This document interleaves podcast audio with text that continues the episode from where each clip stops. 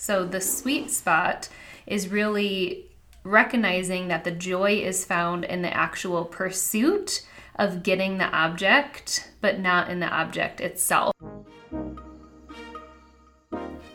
Welcome to the Be Better Mindset podcast, where we talk about the importance of improving life across every variable. We talk about topics like self improvement, health, and so many strategies to manage the many stresses we have in life.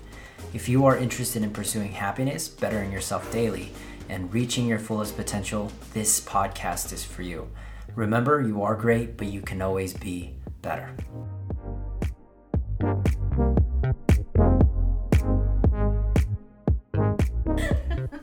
Hey guys, welcome back to the Be Better Mindset podcast. I had to do a retake there. I think I squealed for some reason. That's why my wife is laughing right now. So I had to do a retake. But anyways, I'm here with my wife. Sorry I didn't get to post on Monday, but we have been jamming. Yes, we have. Yeah, so um, lots of fun. We just got back from a trip from like the woods trip in the middle of Arizona. middle of Arizona found out that we're not really jungle people. So that was uh, an exciting journey. I think we could unpack that later too as well. But um, the topic today, guys, I want to talk about is going to be enjoying the struggle. And it's such an appropriate topic today because I like to document my life lately and just and there's struggles in in there and and you've you you were sharing this parable with me this morning that completely like I rolled my eyeballs back once he said it. So so I, I, I had to get my wife in here because um, I needed her to share the parable because if I started talking about the parable, I probably would have messed it up. So with that said, I like let's go let's get after it. What's what's the parable that you told me this morning that completely shook my world? Okay, so the parable goes like this. there is a robber, and he is in the middle of holding up a jewelry store. Now, he gets shot by the security guard there and he dies. So he is, he dies, he gets transported to another place. And in this place, there's a guide. And so the robber, being the robber, looks around and he decides, okay, I'm going to hold up this guy. He's the robber, he can't help it. So he points the gun at the guide and he says, Give me your wallet. And the guide says, Sure, here you go. And the robber is shocked. This is the first time someone has really willingly smiled and given their possessions. So he's a little bit confused. But being the robber, he goes back to doing what he knows best. So he says, All right, now take me to your house. And so the guide says, No problem. So they walk down the street, and here's this beautiful house. And the guide says, This is actually your house. Here's the keys. Go ahead and go inside. There's actually $2 million in the safe. Enjoy. The robber is like, "Oh my gosh, where where have I been transported? This is amazing." Okay. So the robber decides to look around a little bit. He sees that there's a casino as well, so he starts gambling and he wins every single time. And so eventually, though, the robber starts to go crazy and he finds the guide and he says to the guide, Look, I've been here for six months and I've never lost. I'm getting so frustrated. This isn't fair. And the guide says, Well, how much do you want to lose? Do you want to lose 20% of the time, 30% of the time? And the robber says, No, you don't get it. This isn't fair. I don't want to have to decide how much I lose. I shouldn't even be here. I shouldn't even be in heaven. And the guide just starts busting out laughing. And then he says to the robber, Whatever made you think that you were in heaven? This is hell. Oh, man. so we're going to let that sink in for a second Yeah. and take a breath. And that is the parable that, I need a cigarette. yeah. And that's so. I immediately was like able to journal three pages and really start to take this to heart and see mm-hmm. places in my life where I expected that there shouldn't be a struggle. Right. And I created basically my own suffering and then Right. realizing that actually if it was easy there it we would be so bored Right. if we got every single thing that we wanted without having any sort of struggle we would go mad because it's just too easy nothing has any value or worth and we have no growth 100%. So, what's really cool about that, and, and why my eyeballs rolled back, I, I have a life, I, I also have a life coach that life coaches me. And um, what she lo- life coached me on was payroll. Because every two weeks we have payroll, there's a certain amount of money that comes out, and I always get anxious. Because there's this there's this number that's like, wow, that's so much that's so much coming out every two weeks and i'm always anxious i'm always creating this level of suffering and um, what she what she said was like oh okay cool. Let's just let's go look into that. Let's look into that and like how, how long have you been in business? And i told her i was like well i've been in business for 10 years. So in those 10 years how many times did you do payroll? Well i do it every two weeks. And it really just like and then she was like well uh, like what what happened in those 10 years? It's like well nothing right? So i create this like internal suffering within myself but then if i extrapolate it without a lot of that suffering that i create for myself i wouldn't have this like bliss and joy every time i do win. I do get a bigger contract. I get a i get some awesome testimonials or changes with other people, both with my clients and my coaches. And like those moments, those little wins that are happening within our community, within our team, I don't think it'd ever exist if I if I wasn't creating my like self suffering, self anxiety, self pain, right? Um, losses. Like if none of those losses really existed, I I I for sure drive myself crazy. yeah So it just really changes the tone, guys. Like when you really start to realize that from a from a deeper perspective and you're like, "Man, yeah, that would be that would be boring." You really start to accept the struggle. You start to accept the stresses and you accept the anxiety and the depression that comes with it. And then when you let it go through, what comes from that place is very special. I feel like it's so abundant yeah coming from that place. You can you can feel anxious and still be like I love this. Like thank you brain for trying to protect me from something and then you and then you get to work instead of coming from a place of just like I'm too scared for that.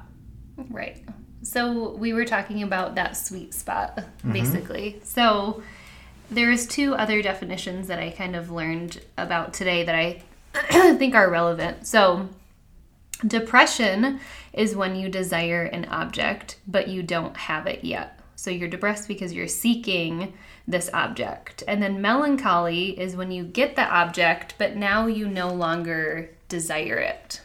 So the sweet spot is really recognizing that the joy is found in the actual pursuit of getting the object, but not in the object itself. So the example that I was thinking of and was um, taught to me this morning was thinking about building a business. So when you're building a business, you decide you're going to start a business, and this happens to many business owners. You have that initial stress of building the business up to a place where then it's stabilized.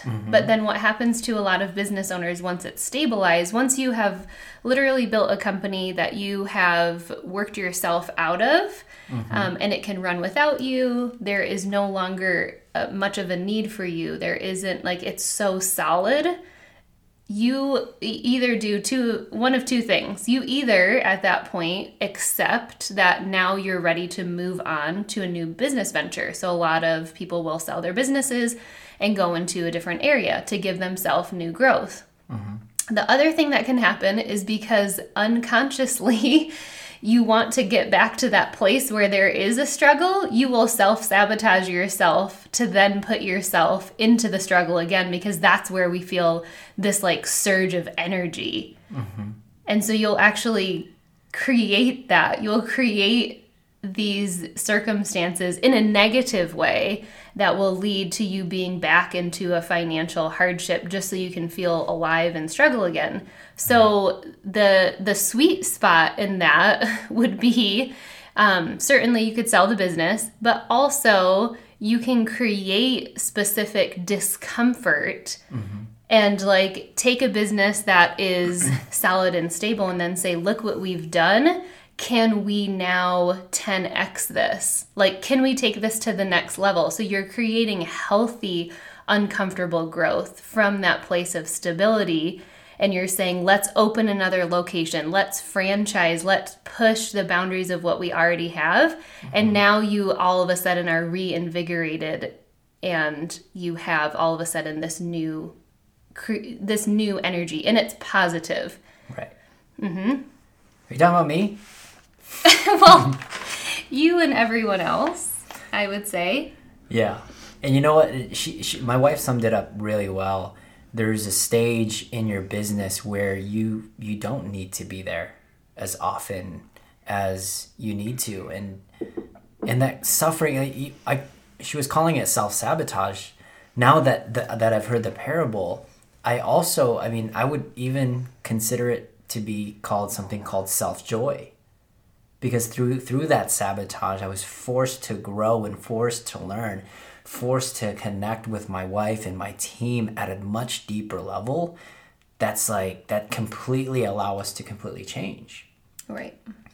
I don't think we'd have this content if i didn't create that self-sabotage for myself or self i wouldn't want to say self-sabotage i mean like self-stress self-discomfort. Moving towards that i think is such a special place and again, knowing and expecting that that to be part of the journey allows you to just experience the human emotions and then the human experience at a, just a deeper level. So it's just awesome.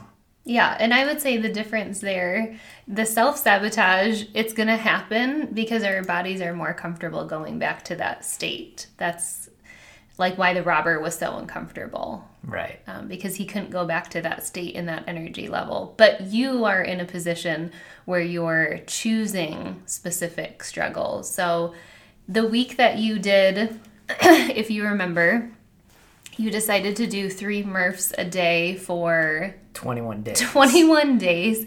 And this was right in the middle of like other stressful things going on within the business. But you were like, let's go. This is going to be fun. Like, you. Yeah you often choose it because you know that it will be a time of growth. And that's right. a positive outlet where if we're thinking of outside of business, you can take this into other areas like relationships. When mm-hmm. people are in relationships for a very long time, you'll see that maybe somebody gets really bored Mm-hmm. And this is not talking about us, but in other relationships where we've seen. Bored? No, I'm not getting bored. I'm not getting bored because you're constantly, there's constantly things that I can learn about you.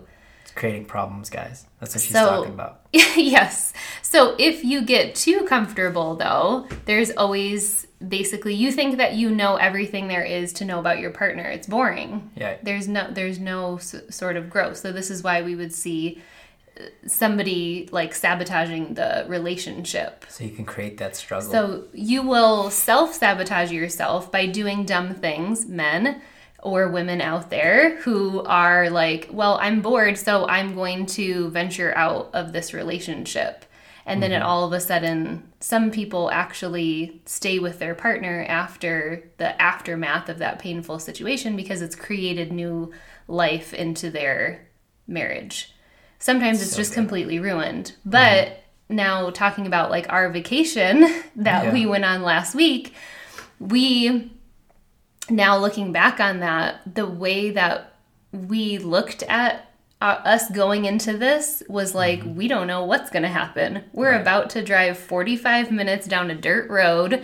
Mm-hmm. We may get stuck, we may have to turn around and we may not get to actually get to the place where we want to. Mm-hmm. And because we're purposely putting ourselves in these uncomfortable containers, Mm-hmm. I like learned a lot about you on that trip. Like you actually were a really good navigator. You stayed really calm. I was really impressed. Mm-hmm. And I didn't know how you were going to react. Based on previous experience, like you I'm usually freaking out, guys. you usually freak out. So, it was really interesting and then maybe you saw in me different things and were mm-hmm. like, "Oh, wow, I can't believe that yeah. I was able to do that." So, we're still learning about each other. So what's cool about that? Because now that you you point that out, my expectation was there was going to be some struggle. But Right. through that struggle was like, man, this is going to be some good content, or this is going to be an awesome learning experience. I think this is going to be hilarious if we get stuck out here and we got to figure something out, right? So expecting that there is going to be struggle Yeah. in that little journey made it so much more exciting. And when it did happen, and it didn't really happen, like it happened in different ways. Like we were Right. like, "There's no electricity. What are we gonna do? right? How are we gonna watch a movie?" Right. So, um, But the problem is when you expect that there won't be a struggle, oh exactly, and then you're really creating Mm-hmm. then this huge disappointment, which we've done on trips before. yeah, You've told me that you wanted to go to San Francisco for your birthday, so I booked this whole experience, and you were thinking it was going to be something different, and then you were so disappointed and you absolutely hated the trip. right. And then, like, we both were mad at each other because we were like, "What?" Like my our expectations were just so completely off Mm-hmm. from what the reality was going to be, and we at that point we didn't expect that there would be struggles. But now we go Mm-hmm. into a situation like this is probably going to be a struggle, and that's okay because Yeah. it's going to be fun, and we're finding joy within the struggle. One hundred percent. Anyways, guys, about that that San Francisco trip. If you guys don't know me, I'm very introverted. I'm very like calm and peaceful, and my expectations was like, I just need to get out of Vegas just to kind of calm down. But if you go to if you go to San Francisco, it's way busier, way busier than Las Vegas. It's crammed up.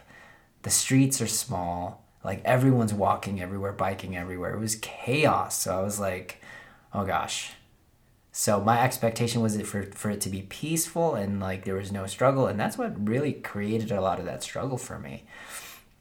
And not expecting that or um, hoping that it was something completely different, but but it was it, it's it's pretty cool to to just kind of just experience two contrasting vacations. Yeah, and where we're at in our relationship that it would Mm-hmm. that it would actually be fun and like we would laugh as we're building a fire to try and warm Stay ourselves warm. up because we went up. totally drained the electricity within the first six hours that we were there because it was on solar and we had to just figure it out and we were just laughing and I was like, Oh my gosh, look at my husband building a fire right now. I didn't really and I didn't know how to do it, guys. I kind of just started throwing things in there. So you didn't, but it was fun to watch you do oh, it. Bristow told me what to do, and I was like, oh, I didn't do that, dude. yeah. So I kind of just makeshifted it, but it was absolutely fun. So really, guys, in a nutshell, like the the struggle is really where all the joy is, and you you need both of them. It sounds so cliche, but it's like the yin and yang. Like you need to have both of those components to really live a freaking awesome life. And if you guys are one of those people that are that are struggling in the moment, maybe you're in the you're in the facility and you're struggling with a movement. Maybe you're struggling with an injury, or maybe you're struggling and losing weight or gaining muscle, right?